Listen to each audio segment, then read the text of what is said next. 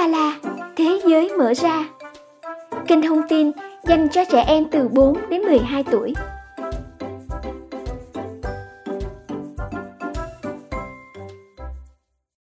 Hello, hello, hello. Chào mừng các em đến với chương trình Uống Ba La, Thế giới mở ra. Kênh thông tin ở đa dạng chủ đề dành cho trẻ em từ 4 đến 12 tuổi. Hôm nay là một podcast có quà các em nhớ lắng nghe đến cuối chương trình và chờ đợi món quà này nha. Các thân mến, nghệ thuật là một thứ tất yếu luôn xoay vòng và hiện hữu trong cuộc sống của chúng ta. Nghệ thuật có thể được thể hiện bằng nhiều lĩnh vực khác nhau như hội họa, điêu khắc, đồ họa in ấn, nhiếp ảnh và những phương tiện truyền thông hình ảnh khác.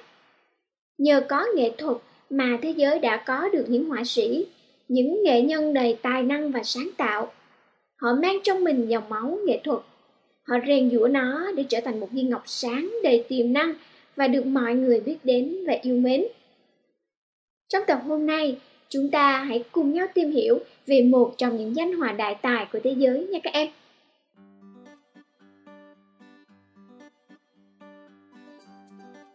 Người họa sĩ mà chị muốn nhắc tới trong tập hôm nay đó chính là Leonardo da Vinci.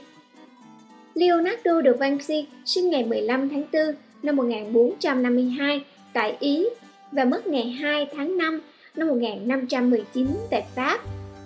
Leonardo da Vinci được biết đến là một họa sĩ, nhà điêu khắc, kiến trúc sư và là một nhà khoa học vĩ đại người Ý. Ông được coi là thiên tài toàn năng nhất lịch sử nhân loại. Đặc biệt, Ông được xem là nhân vật chủ chốt của nền mỹ thuật phục hưng khi không ngừng tạo ra những ý tưởng mới, không ngừng tìm kiếm sự hoàn hảo trong các khía cạnh của cuộc sống. Những tác phẩm tranh mà ông đã tạo ra đều trở thành kiệt tác nghệ thuật sau này. Không chỉ có tài năng về nghệ thuật, Leonardo da Vinci còn được công nhận là một bác sĩ, một nhà giải phẫu học, một kỹ sư tài năng.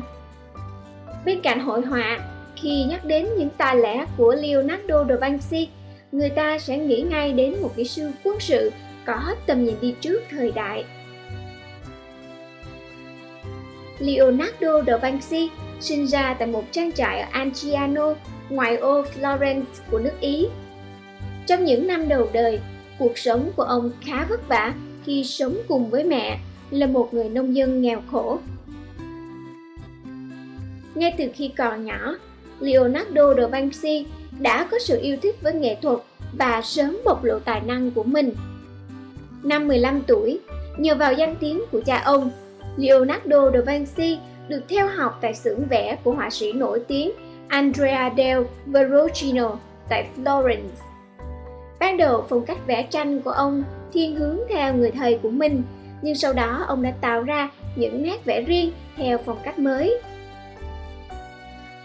Tại đây, Leonardo da Vinci được thầy tận tình chỉ bảo, không chỉ về hội họa hay điêu khắc, mà còn cả về kim loại và thiết kế. Với tài năng thiên bẩm, chỉ một thời gian ngắn sau đó, năm 1473, ông đã cho ra đời tác phẩm hội họa đầu tay và được đánh giá cao. Tài năng của Leonardo da Vinci sau đó ngày càng bộc lộ rõ nét. Một số ghi chép kể lại rằng sau một thời gian ngắn chỉ dạy cho Leonardo da Vinci, thầy giáo của ông khi nhìn thấy các tác phẩm của học trò đã quyết định xếp bút, từ bỏ việc vẽ tranh vì cảm thấy quá lép vế trước tài năng của Leonardo da Vinci. Đến năm 20 tuổi, Leonardo da Vinci đã trở thành thành viên của nhóm nghệ sĩ nổi tiếng nhất Florence lúc bấy giờ và đã mở được phòng tranh của riêng mình. Năng lực thiết kế của ông có dịp được thể hiện vào năm 1842, lúc ấy ông 30 tuổi. Khi người đứng đầu chính quyền Florentine lúc bấy giờ là Lorenzo de Medici ủy thác cho Leonardo chế một cây đàn bằng bạc để tặng cho công tước xứ Milan là Ludovico Sforza nhằm tỏ lòng yêu mến. Vượt ngoài mong đợi, tác phẩm do Leonardo sáng chế đã khiến Sforza vô cùng hài lòng vốn mong muốn được thử sức trong lĩnh vực chế tạo.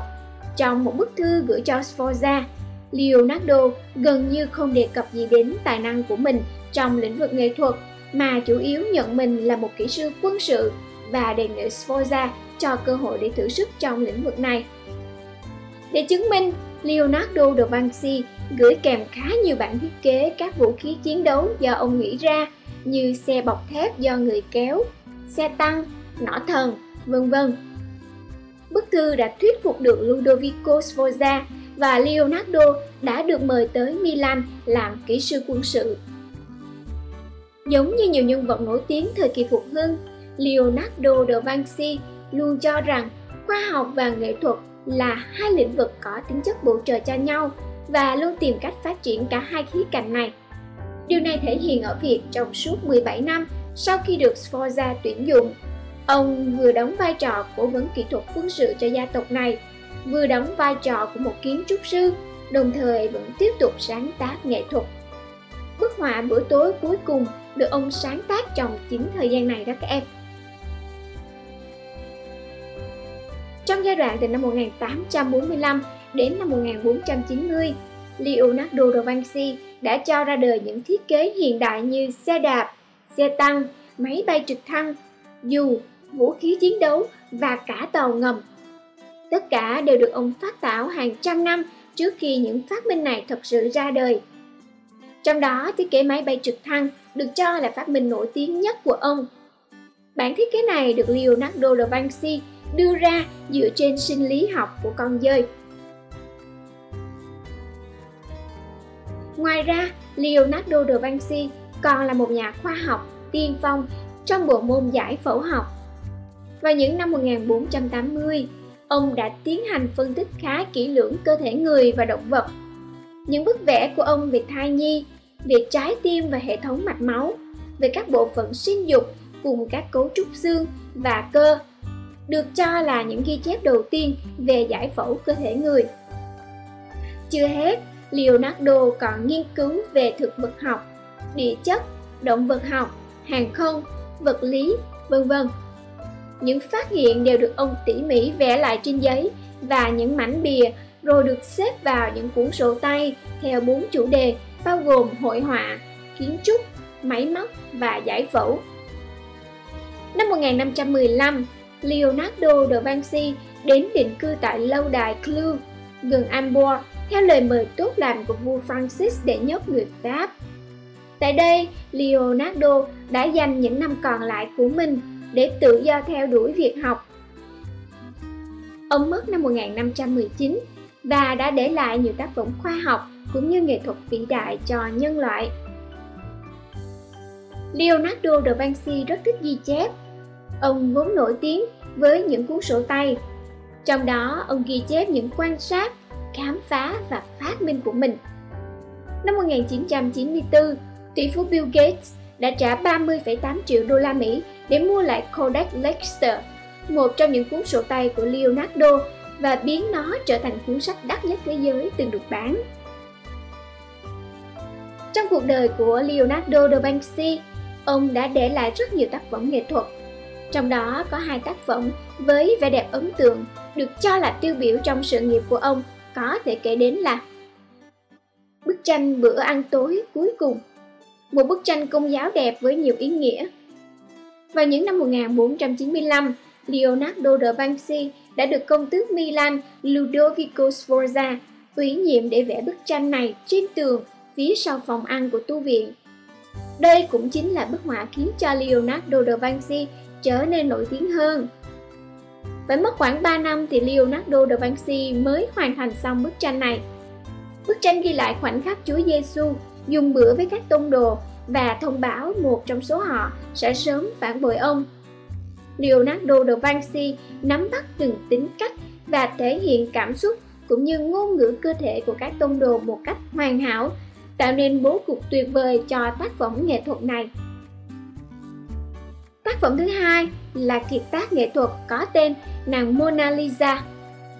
Một trong những kiệt tác nghệ thuật làm nên tên tuổi của Leonardo da Vinci cho đến tận bây giờ chính là nàng Mona Lisa.